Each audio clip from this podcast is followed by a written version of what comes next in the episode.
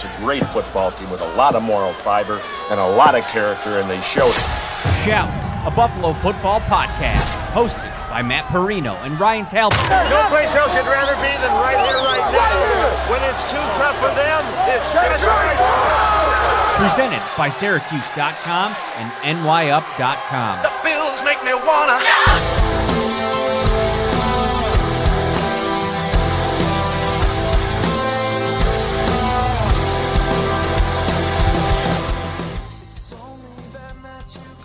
What is up, everyone? Happy Wednesday night. Your Buffalo Bills, fresh off of their bye week, getting back after it this weekend against the Los Angeles Chargers. And Justin Herbert, who our guest tonight, has some thoughts on later in the show. I am Matt Parrino. He is Ryan Talbot. This is the Shout Buffalo Bills football podcast, sponsored by Tops Friendly Market, your neighborhood store with more. Definitely had there for the game on Sunday. We're joined tonight by Joe Buscaglia my man every time you come on the on the show i get so excited because I, I i, tweeted about it tonight. We we spent a lot of time in practice just you know talking shop going over mm-hmm. everything in our notebooks and what we're seeing. And, and and it's fun to bring that conversation to the podcast. So joe Buscaglia of the athletic the the buffalo beat welcome to the show. Thanks man. I, it's uh i'm trying to think. The last time i was i was on i was waxing poetic about why they should cut trent murphy and that never happened, even though it probably should have. But hey, here we are.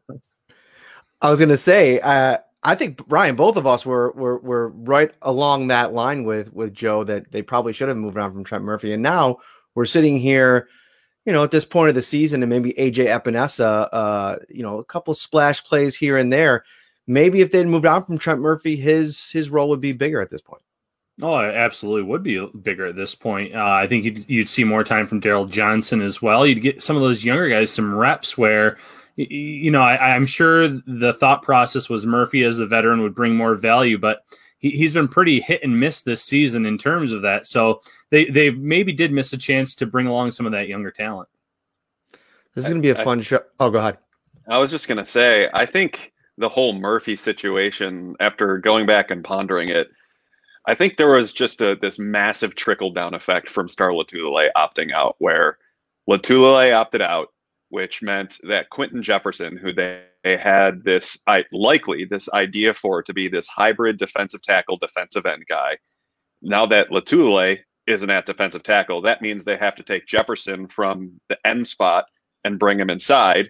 And by doing so, that opened up a spot in that defensive end rotation that, that they needed and they didn't want to entrust it with Epenesa because Epenesa didn't look the part in the summer. So I think there was just a lot of things that happened for Murphy to to be there, and um, he's just been the same guy as he has been the last two years. I mean, it's he's just he's just an average defender, not really a great pass rusher, solid run defender. You know what you're getting with him, but yeah, that that money could have been used elsewhere. Uh, I think we know that by now.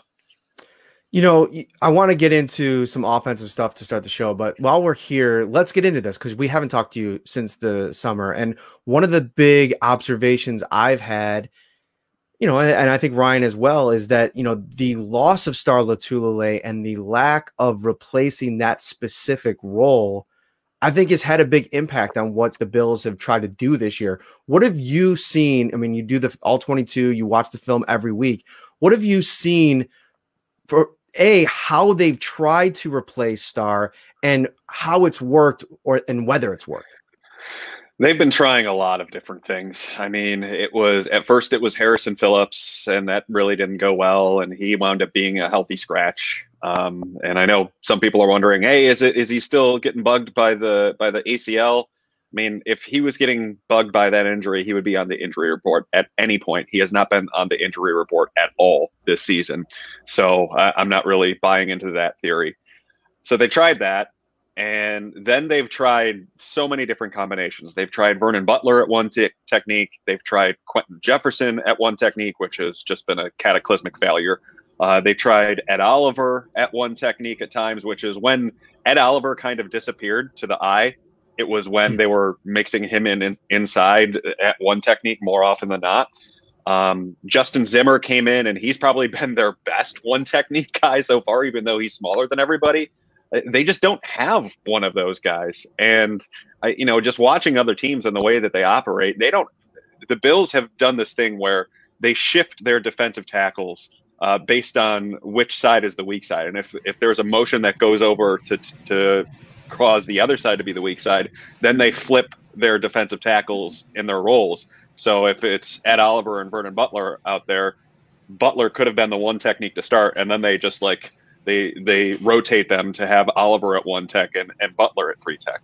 So all of these different things, it's just totally not what we are used to them doing um, at those spots. It's because they're trying to figure it out. They're trying to figure out something because they're just getting pushed off the ball against the run, and um, they just don't have that one technique to to really hold those two blockers up and and give the linebackers a lane. I think there's a, a positive correlation here toward them not having that position and Tremaine Edmunds downturn in play this season. Uh, so it's just been a, a pretty big problem for them, and they just don't have an answer on this roster. This is the Shout Bills podcast on a Wednesday night. Welcome into the show. We have Joe Buscaglia. If you're just joining us, we got it shared out on all the Facebook groups. So we usually get a little trickle in here about five, ten minutes into the show. And as if you noticed, got a new set. I know that all of our uh, all of our listeners have followed along as I've uh, you know complained about our, our basement remodel. Well, the remodel's done. I have my own nice. little cove here. Um, it's it's very comfy, but I will say one of the tricks is we have to turn the heat off before the show. Otherwise, you're going to hear the heat in the background. It's going pretty loud right now, so I forgot to turn it off. So for this episode, you're just going to have to deal with that. I'll make sure I'll remember it in the in, the future. But yeah, I, I, like it. I got I got a little bit of everything going on back here. Yeah, what time is it? Well, that's a great question. That's a great question. So I haven't quite figured out um, why the clock won't work. It'll light up, but it won't actually work. So Joe, the, the great person that he is, came up with a great idea. It's going to be a different time every episode, and that's just going to be the way that it is. Speaking of time, I'm wondering what time it's going to be this weekend on this Bills offensive line and what we see after, you know, it's just a little bit of a confusing past couple weeks. You know, you have the Mitch Morse injury.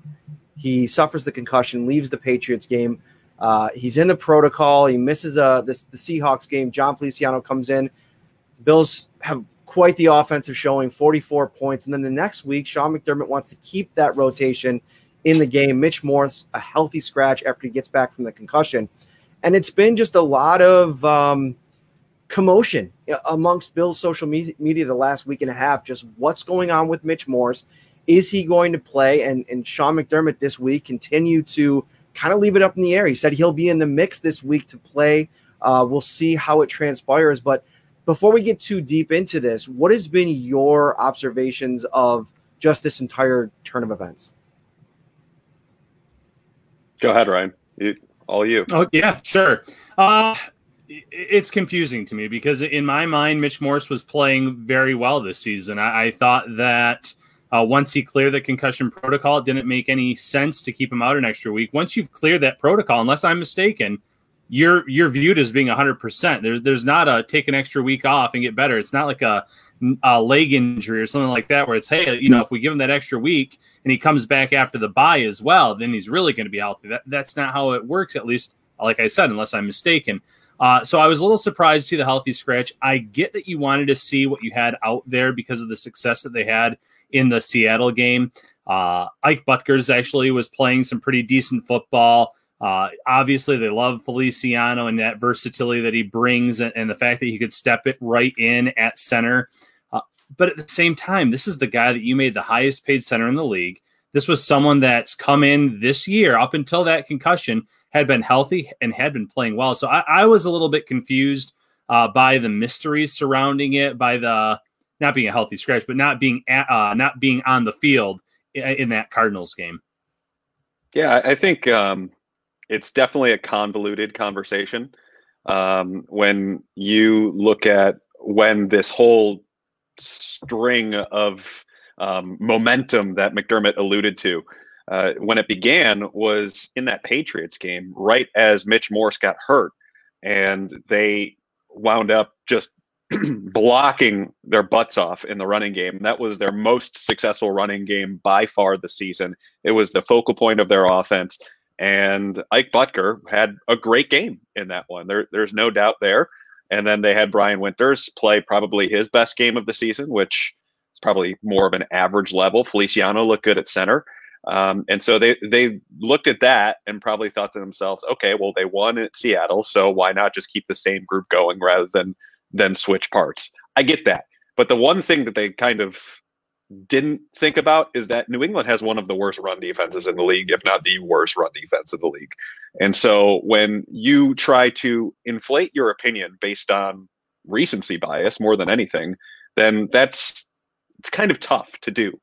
Um, I do wonder if maybe they wanted to give Mitch Morse a week just because it's the fifth documented concussion. They have the bye week the week after.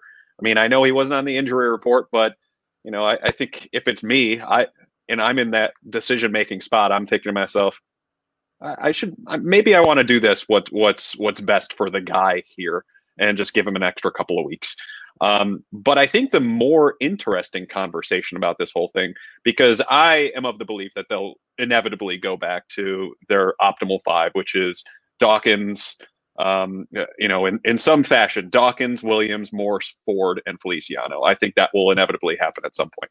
Um, but the more interesting conversation is what happens after the year, because the for the first time since they've signed Mitch Morse to his contract, they have an out this season where the dead money is not overtaking the uh, the cap hit of the year. So they could save a little over five million. I want to say five point four million if they were to move on from him.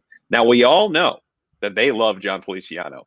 Brian Daboll said it this past week. Like um, I believe the term he used was Feliciano embodies what they look for in offensive linemen, and that's some strong language to talk about one of the players who, you know, is on a pretty mediocre contract, and that's still without a contract moving forward.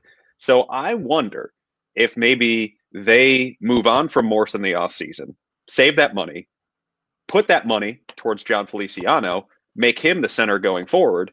And and so that way, because they value the center position in their offense way more than guard, for them to go, all right, well, this is a this is a way for us to justify that price tag and to keep him with us for the long term because we believe in him. So I wonder if maybe that's a thought process of theirs. Which that makes absolute sense. Could could they also maybe think about get, uh, getting rid of that contract, even put some of that money maybe toward Matt Milano if they want to come to like a one year uh, agreement there? Because you know I, I think that Milano we we've seen the value that he brings to this defense when he has not been on the field. But at the same time, if he tries to hit the market, that money might not be there because he's missed some time this year. And again, uh, Matt and I have had the discussion. It's it's not fair to necessarily call him injury prone, but he's been banged right. up this year. So uh, yeah. could that also be where they could use some of that money? Yeah, absolutely. I mean, any money they can save, um, which they didn't give themselves the option of this year, Trent Murphy. Um, I'm just going to keep hammering it. Uh, the, any money they can save will will help them in the long run. The, I mean, the other big decisions, and I'm sure you guys have touched on this before. John Brown's a big one because he he could save them eight million and they have Gabriel Davis, who's looked like what could be a baseline complementary receiver uh, next year if he continues to develop.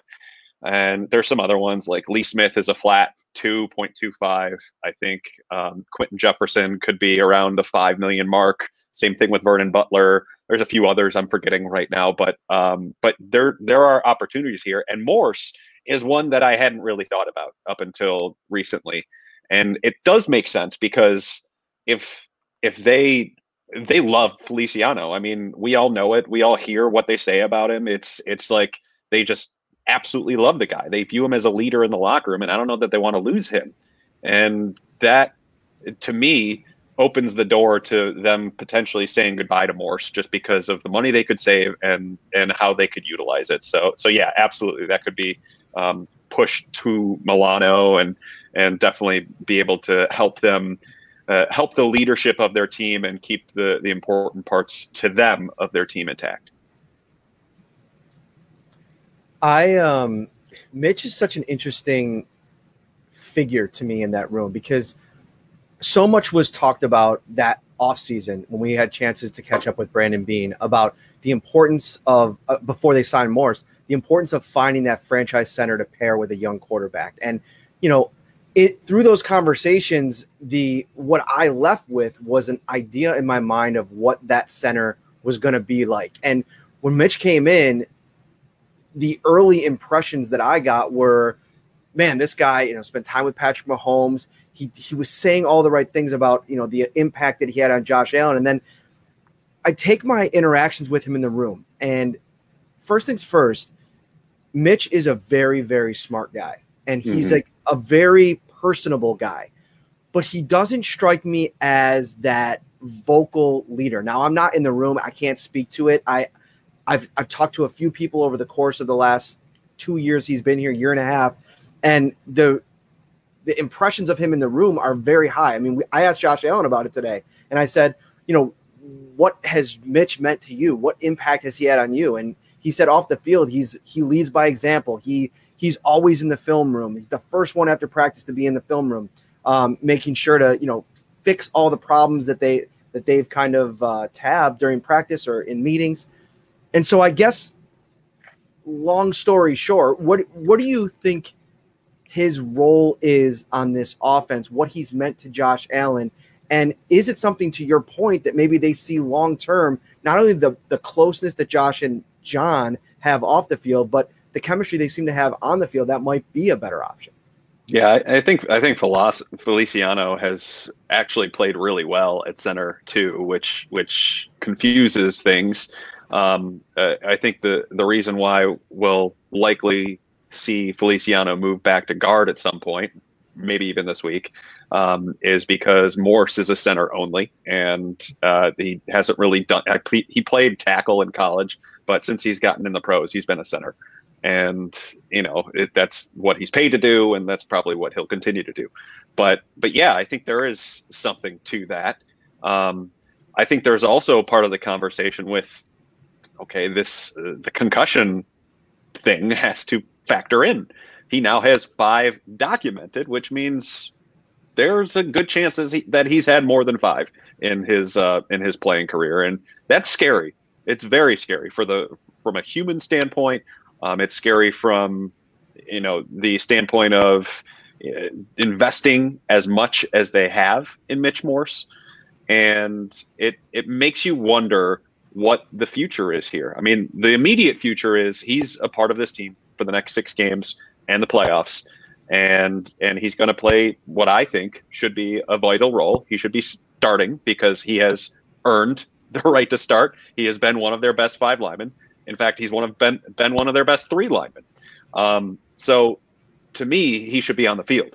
But past that, to your point, what you're saying, the the the leadership stuff, the way that um, the the bond between Allen and Feliciano, like th- those those things can't be ignored, and you can't afford to pay everyone along your offensive line. They paid Dawkins a huge amount, and he's not going anywhere.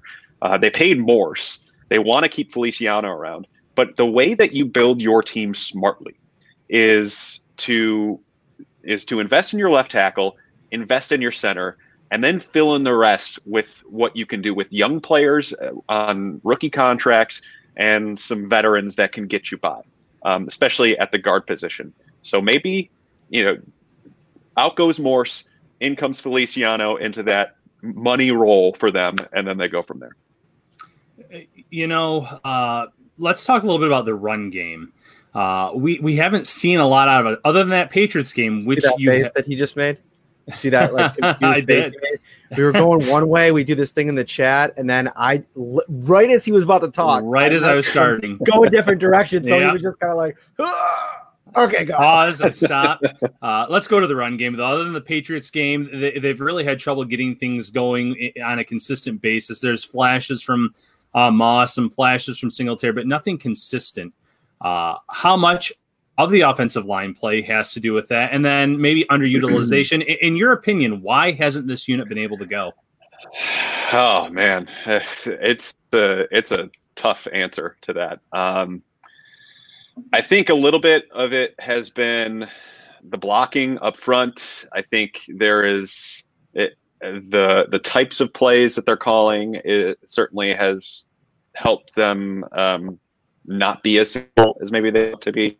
Um, what has confused me most about the usage of Zach Moss is they haven't really used him between the tackles as much as I thought they would, um, and that's a strong area for him. And maybe they're they're just not getting the the push they want up front or something along those lines. They were doing more of it against New England. Don't get me wrong, but a lot of times they are trying to get the running back to the edge, and you'll see a lot of times where the entire offensive line are moving in one direction, um, whether it be right or left, and then potentially trying to get the running back outside and, and to the edge and into some open space, which is good for a guy like Singletary. And Moss can do it too, but I just feel like you you might be missing a little bit of opportunity with Moss to really just just be physical, be that explode that explosive player when it when he sees the hole and and just and just go for it. Um, so yeah, I think I think it's been a little bit of play calling. It's a little bit of been a blocking up front. Um, I don't think Brian Winters has been that good this season. I think that's been a that's been a weak spot. Uh, uh, Daryl Williams really hasn't been a, a, a, strong enough run blocker for my taste. Really good pass blocker this season, but um, you, there's a reason why the Bills are trying to run to the left way more than they are to the right side. Uh, and and from there, it's trying to figure out what their identity is as a as a run team. And I would not be surprised if this week we see the Bills come out running because this Chargers team, I know they're banged up and Casey Hayward didn't practice today, but I would not be surprised because you can run on them, particularly right up the middle. And I would not be surprised if, if they try to make that a point of emphasis in this game coming up. Interesting. There's a question in the chat, and and I think it's a good one because you mentioned Daryl Daryl Williams, and and you know really the the nice story that he's been this year for that offensive line, and it's allowed them to move uh, Cody Ford inside, which is something we talked about a lot over the last year, and maybe more of his natural fit. But what is the long term future of uh, uh of Daryl Williams in Buffalo? Because to your point, they they have a lot of mouths to feed, and he he's playing himself in probably a nice healthy contract. Yeah, he he definitely is. But if you're the Bills, just from a roster building standpoint, and the fact that they're so cap strapped this year, I mean, even if it was in a norm a normal year, I don't know that they should make the emotionally based decision to re-sign Daryl Williams just because they knew him from Carolina and he's he's given you one good year. You know, it is a nice story, and and he had, he definitely has made a huge comeback from what he was last year. I was not expecting this him from him at all based on what I saw on the Carolina film. But mm. I think the the big point about this is they already have 15 million of their salary cap invested into the offensive tackle position next year. And you need to di- diversify where you are spending your cap resources. And you can't overspend on one spot because then that's going to leave you shorthanded in another. So, what the course of action that I personally would take in this situation, and it's definitely influenced by uh, by the cap strap nature of 2021, is I would let Daryl Williams walk, and I would try to get because they're probably not going to be in a position to sign free agents this offseason. And I would look at him as one of the marquee ways to get a solid compensatory pick in 2022. They're going to be right in the formula this year. I, I know I asked Beane about it all the time, um, and that's cool because that's kind of my shtick. And I've been wondering about it because he it, because it's it's something that he has mentioned before. But this is really the first year where they have a legitimate case to be in that comp formula. And I think Williams is a strong, strong uh, um, candidate to land somewhere on maybe not a super long term deal, but if he gets eight, nine million to be a starting right tackle somewhere, that's going to go really well into the comp formula. So I think uh, I think that will definitely help them moving forward. Let's move um, to the skill position. And John Brown uh, doesn't practice for the second straight day today, um, uh, second straight practice. And this is something that you know you, have been talking about for a few weeks now. Uh, uh, you know, concern over this injury because yeah. you know he was so good early in the season, and this offense was so good early in the season. You start to think about if there are real long term effects here, where this you know, obviously is not going away. It's something that it seems like he's hurting himself in every game at some point. Um, what do they do if he's not right? And can they be the same offense we saw in September in January without a healthy John Brown? I think they can. Um, I, I, know there's you're going to be missing something just because you're missing all that experience and nuanced route mm-hmm. running and everything like that. Um, the concerning part to me with Brown is that over the last few weeks that he has been available to them, his average depth of target has just dropped like a ton of bricks. Hmm. Um, his yardage was inflated by those two screens, and you can't take that away from him by any chance. But I mean that those are 33 and 31 yard plays, and where off a throw that had got to him what one to two yards past the line of scrimmage, maybe right at the line of scrimmage. Um, the majority of his uh, the majority of his targets are right around the seven to 10 yard mark. And that's not terrible. But when you are having difficulty separating, like he has been in the last couple of games, and and you aren't able to really get yards after the catch like he hasn't been able to do recently uh, outside of those screenplays, you're, you're getting kind of a, a limited guy. And out when you take away those screenplays from the from the last two games, his average catch um, average yardage for a catch has been around like 8.2, which is one of the the worst marks in the league for wide receivers. So I don't know. I, I think I think the injury has a big part to do with it. Um, he is also turning 31 in April, and this is a player that has uh, that has certainly depended on his speed and his route running and his quickness and his and the ability to use his quick feet to get back to the ball. Um, and he still uses that to a certain degree. I just don't know if he's going to age really well um, in the NFL, if that makes sense. Uh, because the speed is a huge part to him and why he's so successful and why teams defend him the way that they do. But if that part's not there, if he's not separating like he has been the last couple of weeks, then that takes away a big part of, away from your offense. So uh, I think they can be competitive without without him. And I really want to see how Gabriel Davis steps up, especially if uh, if Brown doesn't play this week. I think this is a great opportunity against the Chargers secondary that is just absolutely rattled by injuries. I mean, Derwin James isn't playing, and he's awesome. Uh, Casey Hayward didn't practice today, and he's their best cover guy. Um, they're rolling out some guy named Davis and Campbell out there. Campbell actually had a pick six on Joe Flacco, but like these are Joe legit Flacco. opportunities. Joe Flacco, man. Joe Flacco almost engineered the comeback in that game. I got some Jets takes if you want them. Ooh, I, I, would love some Jets takes. But before we do, Ryan has a follow up, but we got to go to a quick word from our sponsor. Ready for football? Tops is with ready to serve fan favorites everyone will cheer for. Delicious family or party packs like pizza, sliders, fried chicken, barbecue, or beef on weck, starting at only $4 per serving. Perfect for game day and any day. Only at Tops. Yeah, you know, Joe, you mentioned those screen passes, and it looked like the one uh, when he would have been healthy, he would have been able to take that to the house for a touchdown. Eh, eh, but he was able, he was caught from behind. So going back to Gabriel Davis, let's just say that Brown misses this week and maybe another week after that because it's a little concerning after the bye that he's still not practicing. Mm-hmm. If Davis steps up in that short term, with the Bills again cap strapped for in 2021. Does that maybe then plant the seed that he's another guy that they may have to part ways with and give Davis that bigger role while maybe finding another piece or maybe it's an Isaiah Hodgins in 2021 to kind of fill in in that Gabriel Davis role. Yeah, they've been they've been kind of grooming Gabriel Davis to play that X receiver role um, basically all year. I know he's kind of gone a little bit everywhere. Sometimes he plays Z, sometimes he plays slot. Not really play slot a lot, but um, mostly X and Z. But when John Brown is healthy, Gabriel Davis is usually back hit, backing up him in the receiver line at the X receiver spot. So uh, it's they they definitely have that vision for him, and that's and they think they could probably get Gabriel Davis to be a, a solid number two receiver, but he also has to show it.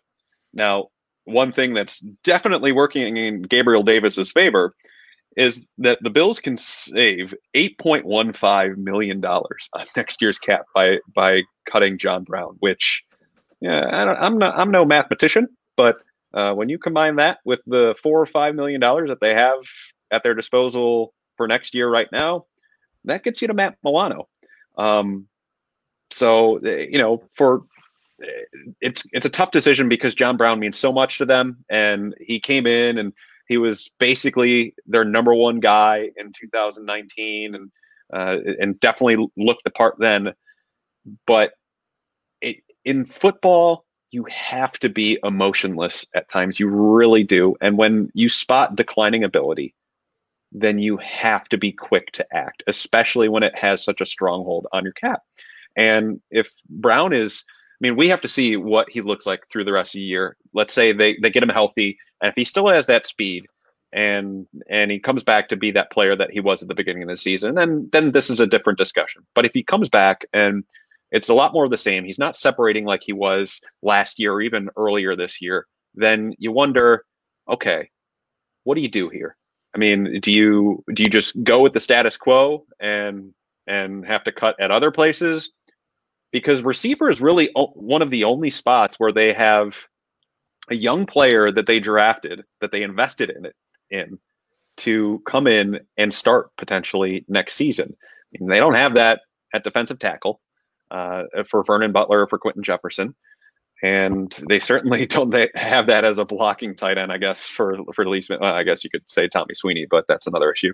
Um, but but yeah, this is this is a very clear opportunity to me to where they need to figure out what Gabriel Davis can do, and I will be fascinated to see how he plays. And I like Gabriel Davis. I like what he's done in an improvisational way. I mean, he is so talented at the way he moves when plays break down and getting to open areas of the field and and making himself available, especially deep down the field. Um, that's going to be if if he's on the field a lot with Josh Allen, I think we're going to see um, that get taken advantage of quite a bit um, as a starter moving forward if if that's his role. But uh, but yeah, I think there's some other things he needs to improve upon the route running separation a little bit. Uh, I would like to see a better job of, but he's off to a, a, really good start for them. You were quick to um, figure out today that Isaiah Hodgins and Duke Williams were not on the practice field when we were out there. Mm-hmm. Um, yeah. They weren't on the injury report, but to your point, um, they don't have to be um, practice squad, injury reserve. Isaiah Hodgins, though, them activating him, I think you know the thought was probably as the season went on and he remained on uh, an IR and maybe a redshirt year, leave him off to you know c- kind of focus on what they have going on right here. But you know, he they activate him, let him practice for at least three weeks. There's a couple different scenarios that could play out here. Um, they can bring him back, let him practice just to get to three weeks. They could bring him back in case there's an injury or a COVID related issue where he'd have to actually play. Um, mm-hmm. what, what do you think they they activated him for, and what are your not only your this season um, expectations of Hodgins, but where does he fit in after what you saw at camp? Yeah, um, it, it's tough because it, it, he didn't practice a lot. I think. Mm-hmm. Let me look at my my my practice spreadsheet. I think he might have had like five practices total, if I'm not mistaken. We'll, we'll give you up to uh, five minutes because I know how many spreadsheets you got. Let me see here. Uh, no, he he he, he uh, was all the way through September 3rd. Okay. And then they threw him on IR. He practiced. Anyway, I was wrong. My bad. Um, so, so yeah, he, he had like, I don't know, 11 practices. So that's, that's pretty good, but that's not enough to know exactly what he can be. I think for now, because they haven't seen him, I think it's, this is a clear opportunity for them to see what they have in him, even if it's in just in a practice setting. Mm-hmm. Uh, I don't think there are any immediate um, I guess, plans to put him on the active roster. I mean, where's he? Where's he going to go? They're not going to put seven receivers on the roster.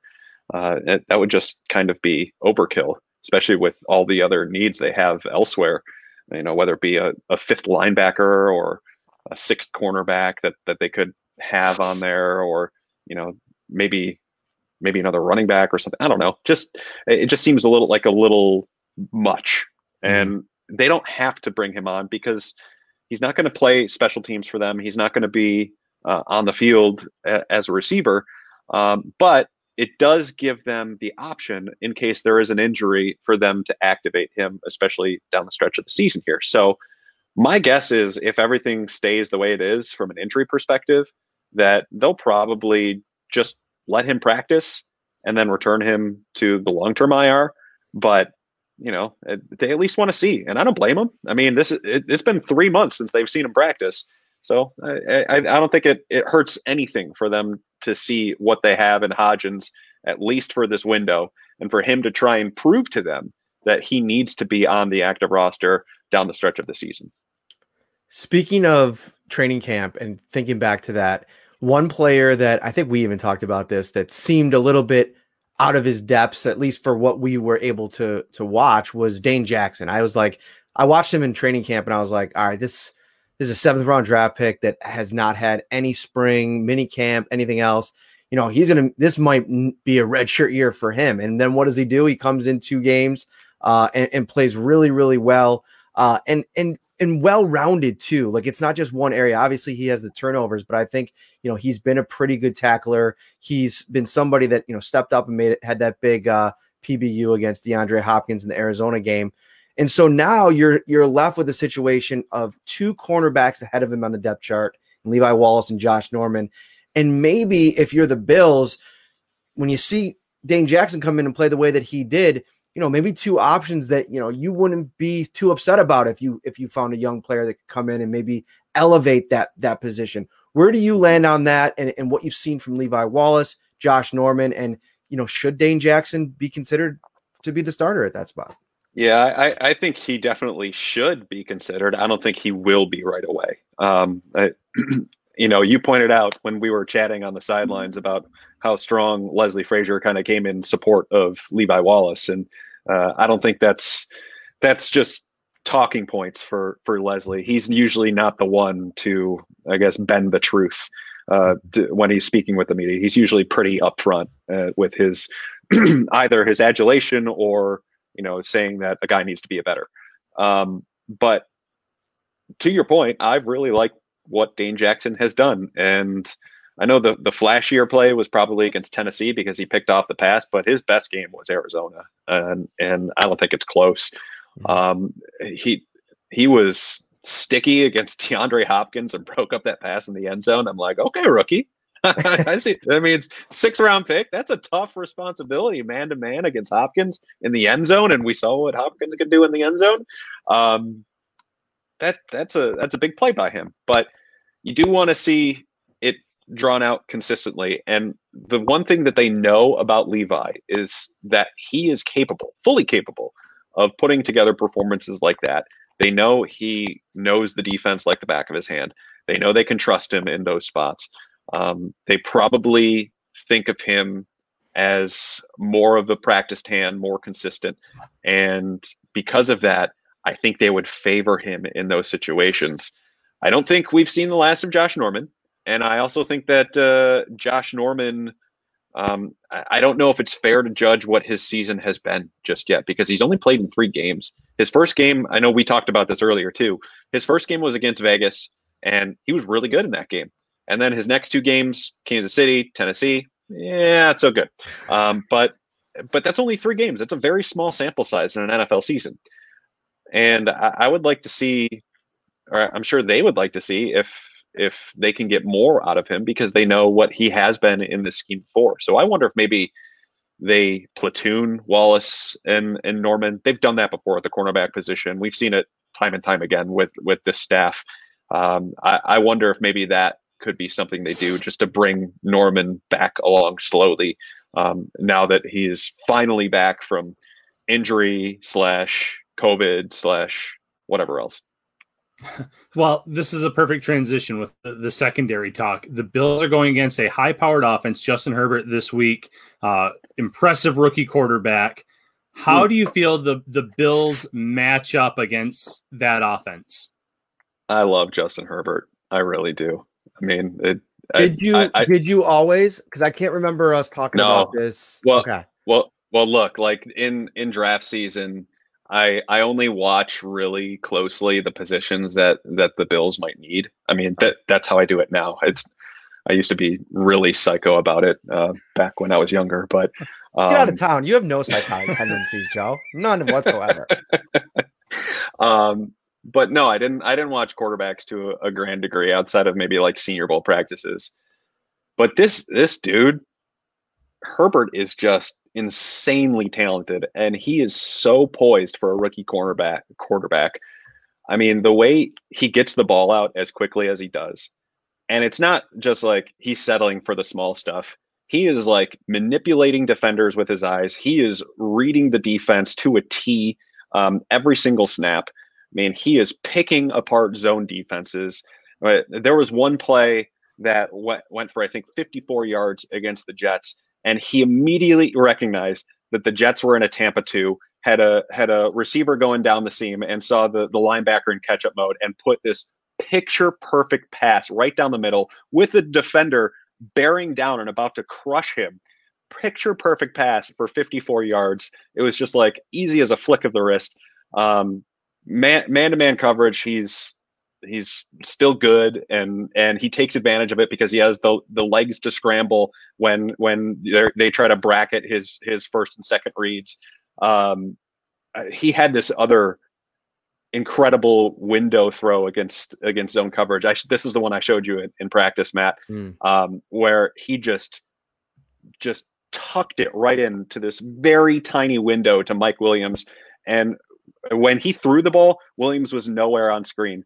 And by the time the ball got to where Williams was, it was perfectly in stride. The ball was right here, hit hit the hit Williams right in the diamond. The safety was coming up because he thought he had a chance to pick it off, but the pass was perfect. Williams takes it up for a touchdown. Like this rookie is legit. Um, and you know that's that's tough to say about young quarterbacks because a lot of times you see the processing part not be not be there for them. But this guy, he's he's just with it. I am so impressed by Justin Herbert. But to your question, um, sorry, I I, I, I had no, it's all right. I, I could see um, the excitement in your eyes when you were showing me that video clip today. So I knew that this was going to be, we'd have to get a fan out and, you know, just give you a second. But no, it's funny because Bills fans watching this, like, dodged a bullet. I mean, there was some consideration for Miami. I remember during the draft, lead up to the draft, they yeah. were considering Herbert. And I think, yeah. you know, I know you don't want to overreact. I mean, especially in this city with the quarterback that's there now, you never want to overreact to a kid's first year. But right now, I mean, Herbert's looking like the more dynamic player. Oh yeah, Herbert's going to win Rookie of the Year. I, I I don't I don't doubt that one, especially now that Joe Burrow is hurt. I think Herbert's going to win the Rookie of the Year, uh, and he has been so talented and and just I mean, but but now the question is how will he do against a Bills defense that notoriously does well against rookie quarterbacks, young players, because Sean McDermott likes to take away what they do best. Um, I do think Herbert is better suited than than others. I think what they'll probably end up doing is some late arriving pressure uh, and to try and confuse him a little bit. Uh, he does get the ball out super quickly, so you can't do that too often. But that said, they they have to find ways, and I think one of the keys here will be to knock him off his spot. And the de- play of the defensive tackles are so critical to stopping this passing attack because um, their center Dan Feeney is not good. Um, it, he's he was a, a, major liability for them against the Jets, and the left guard Forrest Lamp um, he was was not doing all that well. Uh, the left tackle Sam Tevi, he was uh, getting pushed around by power. Um, even the right tackle Bulaga, who they signed to a big deal in the offseason, he was not dealing w- with speed to the edge very well. So, but I, I think the the best way to try and knock Herbert down a little bit and force him into some throws and checkdowns, maybe take some sacks, is that pressure right from the interior because he gets the ball out quick. So Ed Oliver, Quinton Jefferson, uh, this is a big game for them, and I think this is one where you know fans have been waiting to see flash plays from Oliver. I mean, he he's been making the plays on film, um, even though they haven't been flashy on broadcast. I think this is a game where Oliver could really stand out.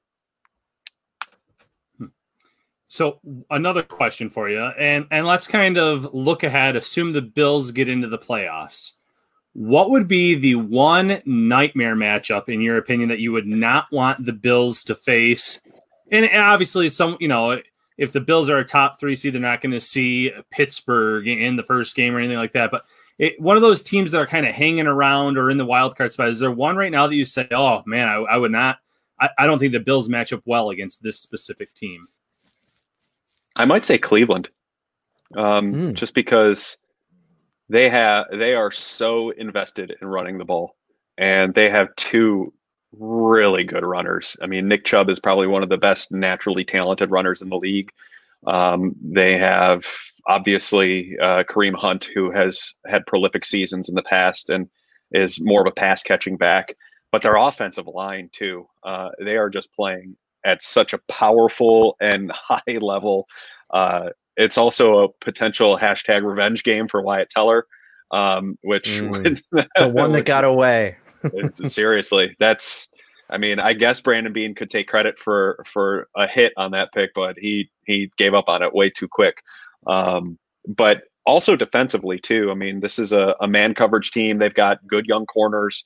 Uh, I think Denzel Ward could uh, could match up at least a little bit with with Stefon Diggs, uh, and then they've got the pass rush with uh, with Myles Garrett. I mean, Cleveland's sneakily a very good team, and uh, they're going to be a tough out for somebody. So if if there's one, I, I think the Bills could beat Vegas again. Uh, I think the Bills could beat Baltimore. Um, you know, uh, uh Tennessee, I think they could they could go toe to toe with. Cleveland, they could certainly beat as well. But I think from a matchup perspective, you know, I, that's not one that I would I would uh, say is is a good fit for the Bills.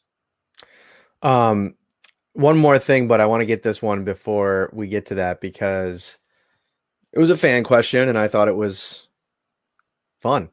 I love my Jets takes. No, it, oh, maybe we'll have time for Jets takes. We'll see. I mean, listen, I feel like the Jets should be put in that drawer that you know you're not going to see until next year, and you just put the Jets in that drawer, and we talk about the Jets maybe in a year or so. We'll see. They're tire fire, but I want your I want your take, so we'll see. I, okay. The comment was, I love the chemistry between you and Matthew Fairburn, uh, co-host of the Buffalo Beat, obviously at the Athletic. What would mm-hmm. you say is one Bills related issue that you and Fairburn don't agree on? I was going to say Blaine Gabbert, but uh, I think over the uh, years you've come to love Blaine a little bit. It, I can I can sense it in your voice. It's it's a love hate sort of thing. Um, I have brought brought up Gabbert without uh, without um, Matt saying it first. Um, I don't know.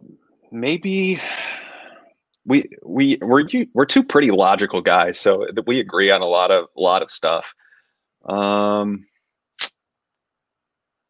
maybe it was a little bit of the Trent Murphy stuff. Um, I was more. I've always been in the camp of of cut him and you know maybe this is just a recent example i think maybe matt was maybe more of a you know he's still he's still a good player and and if if he's good enough he should be on the roster um, so maybe that uh, but nothing really like huge or anything like that I, I, I, that's a boring answer i'm sorry no, okay. I, can't, I can't, okay. can't really think of one off the top of my head i would imagine that the the more interesting disagreements come at um, dinner choices on the road but you know, we, we, only got a few minutes here to get in these dinner choices, fantasy football, fantasy basketball. Yeah, there you go. Fan- yeah. Speaking of fantasy football, you're having yourself another quite a quite a year there. Um, Thank you. What, you want to let everybody know your your team name because I think it's pretty good, pretty solid.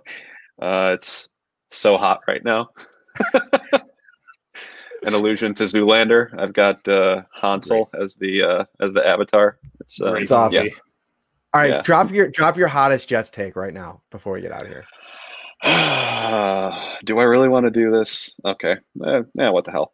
I think the Jets can beat Miami this week. Ooh, okay, oh. spicy.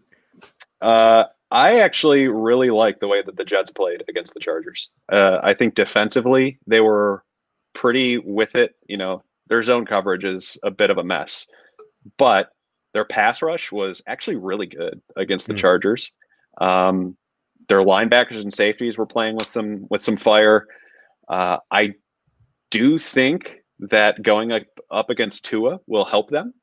Um, if they, I don't know the status on Darnold, but but uh, the Jets are at home. They they looked like they were really really um, hurt at the end of that Chargers game because they thought they were close. They thought they had a chance to win, and just like some of their body language and stuff like that looked like they were blocking fairly better. Um, I, I don't know. I, there there's something about this this this Jets team that makes me think that the Bills should be happy that they already played them. Uh, they they they're looking a little bit better than they were in, at the beginning of the season, and I don't think that's a testament or to Adam Gase or anything, but I think the the players just don't want to go 0 and 16, and they're trying to get this thing done. And you know, I, Miami has definitely taken strides this year, but you know, starting a rookie quarterback, especially one that was confused uh, last week and ended up getting benched and all of these different things, he's going to be on the road again. They're going to be looking for a big answer back from him, but I don't know. They're, I think I think the Jets are probably going to take a lot of what Denver did and try and associate it to this game. Uh, the game is a seven point spread. Um, the the Jets are home dogs. I don't know. I I I would consider taking the contrarian one there and, and going Jets. I don't, I don't know. Maybe I'm crazy. I like it. And Joe Flacco is is all the rage is again. Darnold and, playing? and he's uh, he might he might play. And also an, a factor in this might be Frank Gore too. I, I I listened to him talk pretty passionately about not going 0 and 16, and I think that like no no no not him in terms of his what right. he's giving as a player. I'm saying what that locker room probably wants to do for Frank Gore. I mean, if you remember back to last season, you know, even Jon Feliciano saying like the the reverence that he that he kind of alluded to when talking about just being in the huddle with Frank Gore. You know, guys love him and guys love playing for him, so playing with him. So I think that, that mm-hmm. there could be something there. Um, all right, we're Darnold is looking likely to play. By the way. Ooh, all right. Well, I don't know if if they end, if they end up beating them, then you heard it here first. But if they end up losing their the eleventh game in a row, you did not hear me say that. Got you. Perfect. All right, let everybody know what you got coming, what you guys got cooking over at the Athletic, yeah. and um, where they can find you. Yeah, uh, if you go over to theathletic.com slash the Buffalo Beat, you can get in for a uh, limited time offer. I, I, believe it's right now uh, $2 a month at the moment. Um, wow. So just go to theathletic.com slash the Buffalo Beat. Um, you can hear a podcast there. You can read all the stuff that uh, that I read. I just did a, a very in depth um, uh, full on roster evaluation with grades, trends, charts, um, what could happen, what's what has happened, and and it, it took a long time. So you can you can find there find that there, and uh, of course the the game previews and and ever, everything along those lines, and see if uh, and and of course the all twenty two um, coaches film grading that I do every single week. So yeah, you can find that all there at theathletic.com slash the Buffalo Beat. Exactly. And if you are unfamiliar with the athletic, you don't just get the Buffalo stuff, you get everything yeah. across the country in every sport. I mean, it's really a one stop shop. And uh, I, I don't know what I would do with my, my subscription. And so, my man, thank you so much for coming on. We really appreciate this. Yeah, of course. Thanks for having me. Appreciate you having me on again, and uh, and hopefully I will. Uh, I, hopefully I'll I'll make make some people uh, feel good about potentially betting the Jets. Um, they're they're probably gonna get blown out, but but it'll be fun. They, they at least look good on film, right? They look good. There you film. go. Enjoy your Thanksgiving. Have some well. have some good food, and uh, we'll see you Friday. All right, sounds good, buddy. All right, take care. All right, so that was Joe Buscaglia of the Athletic. Thank you so much to him for joining us. This is the Shout Buffalo Bills Football Podcast. We're not done yet. We got a special last minute guest here. He's going to come on for a few minutes and talk a little bit about a few things. Um, LeSean, my man, Warlock Six, you know him, Bills Mafia on Twitter. How are you, my friend? Oh, we can't hear you, buddy. Let's see. We always got something. Always. There's there's always some kind of techno uh, technology issue here see if you can't uh, monkey around with your uh, your audio settings. See if there's a, a, different setting that you have to hit. Um, because we can't hear you. Uh, Ryan. In the meantime, let's talk a little. Oh, we got something. thought I heard something. Oh no, we still can't hear you. Mm. Um, ah, it's a bummer when this happens. I feel like this always happens. Some some type of little audio snafu at some point in the podcast. Always, it, wi- without fall, every every week there's something. I blame it on you actually because most of the time I feel like you're just you, some type of bad mojo coming off of those bobbleheads behind you. I don't know what it is specifically, but let me um before as we try to get LaShawn in here, um, he can hear us loud and clear. We can't hear him. Uh, let me talk a little bit about why um, he's on here. First of all, we're gonna talk a little Bills. Uh, if you don't follow him on Twitter, uh, as far as you know, higher profile Bills fans go, his his Bills uh, commentary is is top notch. So we'll, we'll obviously talk some Bills, but he did something really cool uh, last weekend, and um, it just jumped off at me immediately because it was generous. It was you know around the time of the holidays and just the you know what's going on in the world today with COVID and the struggles that a lot of people are going through. He just said, you know, want to brighten up some people's day, and uh, he he said, I'm gonna um, do a contest, and I have two five hundred dollar gift cards. I'm gonna put it out here. Everybody who likes this tweet, uh, you're immediately entered. In a couple days, I'm gonna pick a winner, and and two people are gonna get uh, this. Well, it exploded, you know, first for the two gift cards, but then other people started getting involved, and it, it got all the way up to over four thousand dollars in um, gift cards that LaShawn ended up um, raffling off to a bunch of Bills fans across the country. He has sent them all out. People have been opening them and sharing in the in the joy, and it was just absolutely moving from my perspective uh, to see someone just brighten up people's weekends and weeks and days. And so uh, I don't know if the audio is back yet, man, but kudos. It, it was super cool. I no, we can't hear you. But yeah, he, he and he does this. He does this all the time. He, he uh, you know, with with the generous gift cards, with Bills tickets. Uh, he's done this in the past. You know, th- this is a guy that's a Bills fan through and through, but but absolutely has uh, a huge heart for the, for the fan base and just for people in general. Always doing good. Uh, so I, yeah, I love seeing that too, especially like you said, holiday season uh, a time that can be very tough for some people, especially with everything going on in 2020. So it was phenomenal. It, it, was great to see how many people got involved and how many people shared that. But yeah, again, tip of the cap to you. Uh, just, just awesome. I see some comments in here, and um, yeah, a, a couple, couple comments. Uh, LaShawn, try going out and coming back in again and see if that helps you out. If you can hear me, um, we'll talk okay. a little bit more Bill Oh, now we can hear you. Now hey, can hear you. you. can hear me now. You yeah. did something. Uh, there we go. I don't know what I did, but I'm here. Perfect. What's up, my man? How are you? I'm great. I'm blessed. Happy to be on. Thank you very much for having me.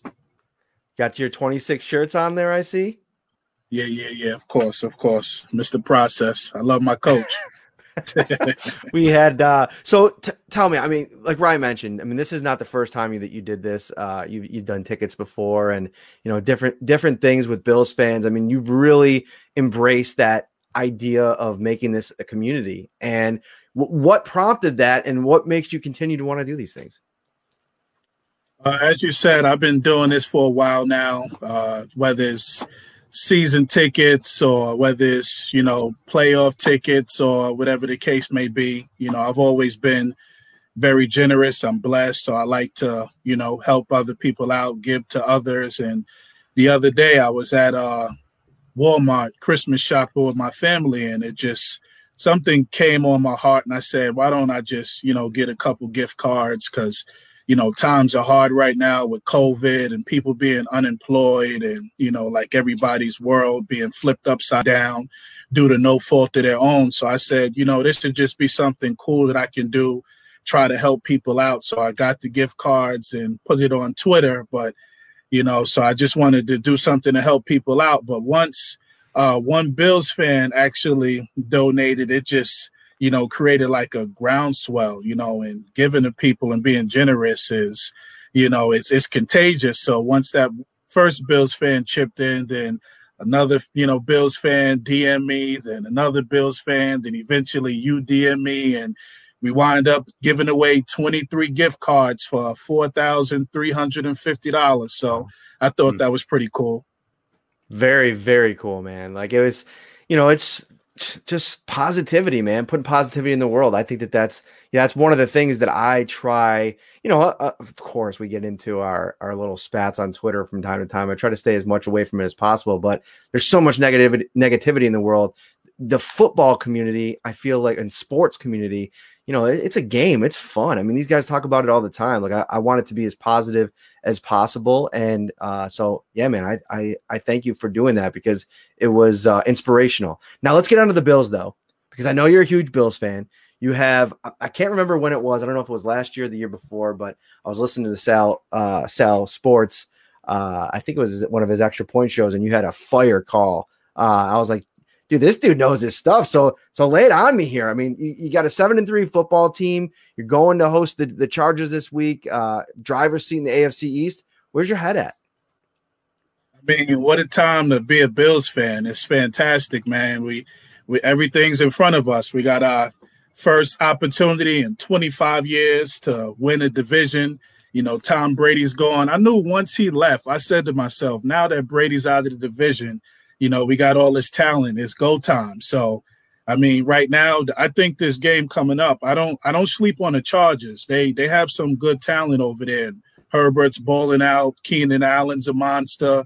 You know, they got Bosa, they got Ingram coming off, you know, both edges. So I think it's, I think it's going to be a really good game. But this game is kind of personal to me. You know, like the Chargers, they beat us four in a row. They've beaten us six out of the last seven games. Last time they beat us was uh, Josh Allen's first, uh, you know, first actual start in Buffalo. I was at that game. The Chargers whipped up on us. The previous game was the Nathan Peterman game. That game mm. was so, you know, so embarrassed. And so this game is kind of personal to me. I really want to, you know, get the Chargers back and whip up on them. So I'm hoping, you know, we can we can take it to them on Sunday. So, any questions, anything that you want to talk about with this Bills team? And if anybody in the comments has it as well, we'll keep this open for a few more minutes, ch- chop it up, talk some stuff. Ryan, let's start with you. You know, we just, you know, spent 50 minutes with with Joe Buscaglia uh, from the Athletic. Thanks to him for coming on. Anything that stood out to you, and anything, any pressing? Because I don't know if we're going to do a preview show because it's going to be the holiday weekend. We talked some Chargers uh, today. I mean, we could do a little bit of that now, but you know, you look at this Chargers team and, and, and the challenges they present on both sides of the ball. What what stands out to you? If, if yeah, I don't know what just happened there. If Ekeler is is activated and comes back for this game, I think he could he could give the Bills some fits. I know he's practicing again. Obviously, that doesn't mean he's going to play on Sunday uh, just yet, but he's such a talented back. We know Buffalo's issues against uh, the run at times this year and having to worry about those great wide receivers that LeSean mentioned and Justin Herbert, it would just be another layer onto this team where if you have Kalen Ballage or uh, you know one of those other secondary backs that's nowhere near the same level as a as an Austin Ekeler, then I think it becomes a little bit easier for that defense to pin its ears back and play high uh, high level football. LeSean, you got any questions? Anything you want us to talk about here? I'll I'll give you the floor. I mean, all in all, I'm just excited about this season. It feels so good to finally have a franchise quarterback. You know, Josh Allen is balling. And in my opinion, he's top five in the MVP race. I really hope he finishes the season strong, coming from, you know, where he was a couple years ago. I, you know, big shout out to Brian Daboll helping develop Josh Allen. You know, shout out to McDermott and Beane for actually drafting him. I remember draft night. We took Allen and I was kind of depressed, you know, listening to all the so-called experts, you know, saying that, you know, he was going to be terrible and all the people on pro football talk saying he was a comedy of a quarterback. So, you know, that kind of, you know, got to me in the beginning, but you know, here we are now. He's he's balling out of control picking up Stefon Diggs was fantastic. That was like for me, that was the trade of the season right there. I remember DeAndre Hopkins, you know, got traded. And I was like, they you know, the Cardinals picked them up for a bag of footballs, a second round pick. Are you kidding me? I was hoping we got Hopkins. And then when Diggs sent that sent that tweet out saying, you know, he wanted to move on, he wanted to change the scenery. I'm acting like I had a connection, you know, a, a line to Brandon Beane, like, please pick up Stefon Diggs. And we picked him up.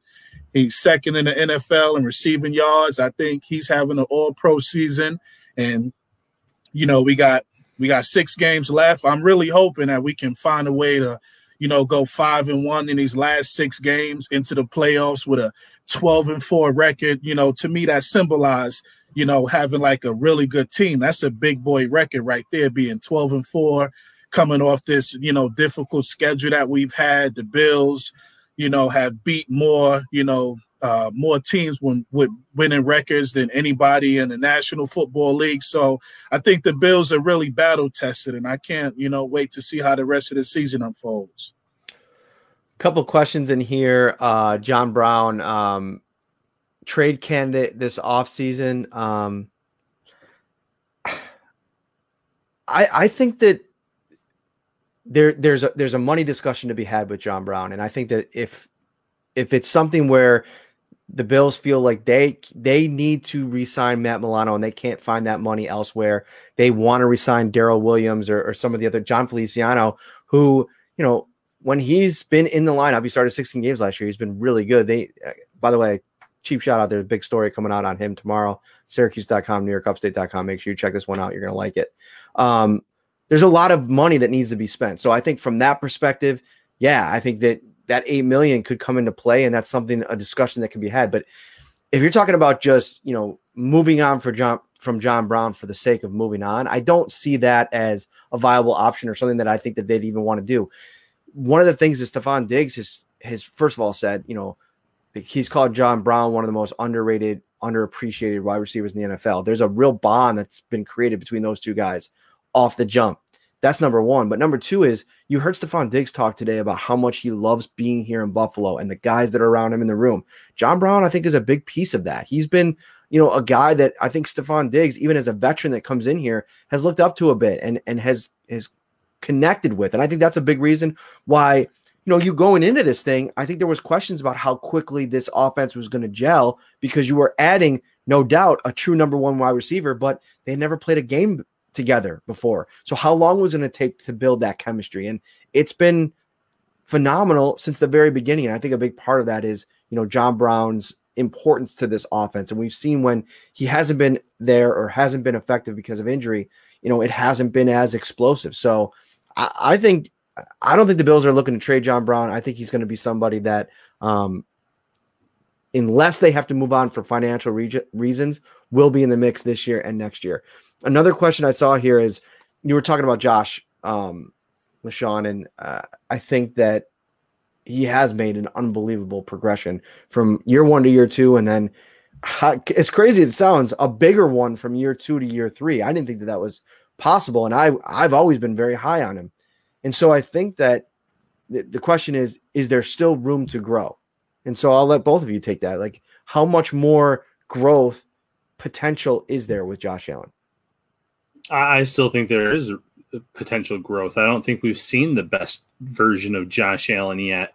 Uh, and I don't know exactly what that looks like because I still think there's always going to be that little level of hero ball. He's never going to phase that part of his game out. There's still going to be some turnovers where you kind of scratch your head and you say, oh man, what was he thinking there, throwing into double, triple coverage? But he's eased off of that from year one to year two to year three. So maybe he just, maybe it just becomes more and more sporadic. Uh, we saw him hitting some of those deep balls early this year. And then when uh, defenses adjusted, there were some early struggles, but then we've seen him grow in terms of playing against zone. I still think he can get better in, in that area. He's diagnosing better, but there's still room to grow. So, no, I, I don't think we, we've seen uh, anywhere close to the best version of Josh Allen yet. And I think that should be pretty scary uh, for any fan base that is not the Bills Mafia. Yeah, I totally agree. Uh, I think Josh Allen has a lot more room to grow. You know, the talent is undeniable. He's so big, he's so strong, he's so fast. And I think this season, uh, you know, games has slowed down for him. it's you know a lot easier having Stefon Diggs out there, true number one wide receiver, and I think you know the sky is the limit for Josh Allen. I don't I don't think we've I don't think we've seen his ceiling at all. I think he'll continue to develop, and I can't I really can't wait to see him even next year. You know, because now he's solidified as a good quarterback. Now, like uh, my friends and my family, they can't you know make jokes about Josh Allen. Oh, he's just a running quarterback now. I go on my group chat and I'm talking about Josh Allen all the time, and you know nobody's attacking him. That's how I know he's good. Because if he wasn't good, my friends would be attacking him. But now I put all my Josh Allen stories in my group chat. Nobody has anything to say. They just let me go off because they they recognize he's a good quarterback. So I can't wait to see him get better and better and see what he has for us next year. Ryan, you you you brought a question in here. We'll do Yeah. this last one before we get out of here. Yeah, so Dallas O'Brien asked if you could pick one of the two Bills semifinalists for the Hall of Fame, who would you choose, Steve Tasker or Cornelius Bennett? Hmm. What do you think, LaShawn? Wow, that's a good one there. I mean, they're both great players. But to choose between the two, I probably I probably go with Tasker. I think you know he's arguably the greatest special teams player of all time, and I I think it's a shame that he isn't in the Hall of Fame yet. And but between the two, I mean, Bennett is definitely you know deserving, and I think he should you know he should have his you know shot at getting in as well. But I think I would I would choose Tasker out of the two. I like that too because, you know, the thing that stands out to me about Tasker and any player that when you put some runway between when they retired and and and when you're talking about these kinds of things, you know, we're talking about decades now since Steve Tasker played the game and he really revolutionized that position that he played. I mean, you don't hear a lot of people talk about special teamers over the years and he's one guy that no matter when you know you bring it up with any type of football fan they know who steve tasker is. And you saw uh, even you know some of the outpouring when uh, he uh, when, when it was announced that he was a semifinalist. I think it was kyle brandt from good morning uh, football that was like get steve tasker in the hall of fame. So to your point yeah i think tasker uh, earned it with his contributions and how important he was on those special teams units and all those super bowl teams and uh, yeah what about you ryan Yeah, I think it's Tasker. I think Tasker should already be in, to be quite honest. Uh, changed the way that uh, people played. And, you know, when they played the Bills, they knew where Tasker was at all times on special teams, which, again, you don't usually say that with a special teams player. Uh, a guy that went in and, and won a Pro Bowl MVP back when they were actually playing for something in those games, not when it was like a, a, a glorified scrimmage two hand touch game. They were actually playing hard back then, and he was MVP. Um, always one of my favorite players to watch. And, you know, even though it, doesn't have anything to do with his Hall of Fame career, what a cool way to go out. He gets ejected from his final game as a member of the Bills. I still remember that vividly. I remember watching that game. Uh, he accidentally brushed against an official and that he got ejected in, in his farewell game. I want to say against the Packers. Um, so just cool career, great player, a guy that I think really should have already been in the Hall of Fame at this point. Yeah, hopefully we can get him on the uh, the podcast here before the end of the season, or at least at some point uh, in the next few months, because I think he would be a fun uh, guest to have. uh, a lot of good stories to tell. Um, all right, we're going to get out of here. Uh, this has been the Shout Buffalo Bills football podcast. Find us on all of the audio platforms if you can: uh, Spotify, Apple, Stitcher, Google, wherever you get your podcast. Uh, subscribe to Shout. Uh, give us a rating and review too if you're uh, feeling e- extra generous this time of year. Uh, LaShawn, Warlock Six. You can find him on Twitter. Unbelievable follow. Make sure you're doing it. Happy Thanksgiving, my friend. Ha- thanks so much for coming on. Thanks for having me on. Please invite me on again another time, guys. And y'all have a happy Thanksgiving. You Sounds too. good, buddy. Take care. All right. So for Ryan Talbot, I am Matt Parrino. Final thoughts, Mr. Talbot. Final thoughts. Just I, I hope everyone has a safe and healthy Thanksgiving and enjoy that time with your family. Uh, obviously, it's going to look a lot different this year than in years past for many of us in terms of smaller settings. Uh, but you know, be thankful. Find something to be thankful for this time of year because there's always something. And some some good news. I don't want to jinx it because we've tried a few times. I think we're going to have Mr. Tyler Dunne on the show next Wednesday night. Uh, we we set it up today. Uh, he just launched his new project, uh, a, uh, a, newsletter uh, over on Substack. He's going to have all of his long form features now at that site, uh, kind of bringing it straight to you. the the first two that dropped today were hmm. unbelievable. I mean, you could tell that he's made good use of the time since he left Bleacher Report. I mean, the two features that he wrote today were absolutely unbelievable. I'm so looking forward to diving into those two and so much more with him uh, next week. Uh, we're, we're finalizing it now, but I think we're close to making sure that he can come on, and that'll be great. Also, next week, uh, Dan Lab, uh, he is the Cleveland Browns reporter for cleveland.com. He is going to hop on the show to talk about a couple things. First of all, you know, Joe B mentioned it, a tough potential playoff matchup. We'll talk about that Cleveland Browns team, Baker Mayfield, Josh Allen, a couple of that stuff. Wyatt Teller, I want to ask him a little bit about him. That was uh, my main uh, reason for having him on. He's going to jump on the show next week.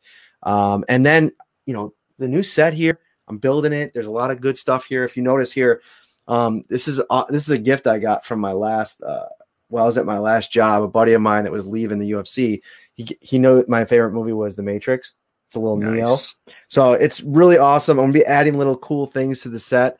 Uh, if you have any ideas, let me know. I, I, think we got some 26 shirts coming, stuff coming. I uh, want to make sure that we're repping them as well Uh, because uh, our guy Del Reed, who came on the show last week, was awesome.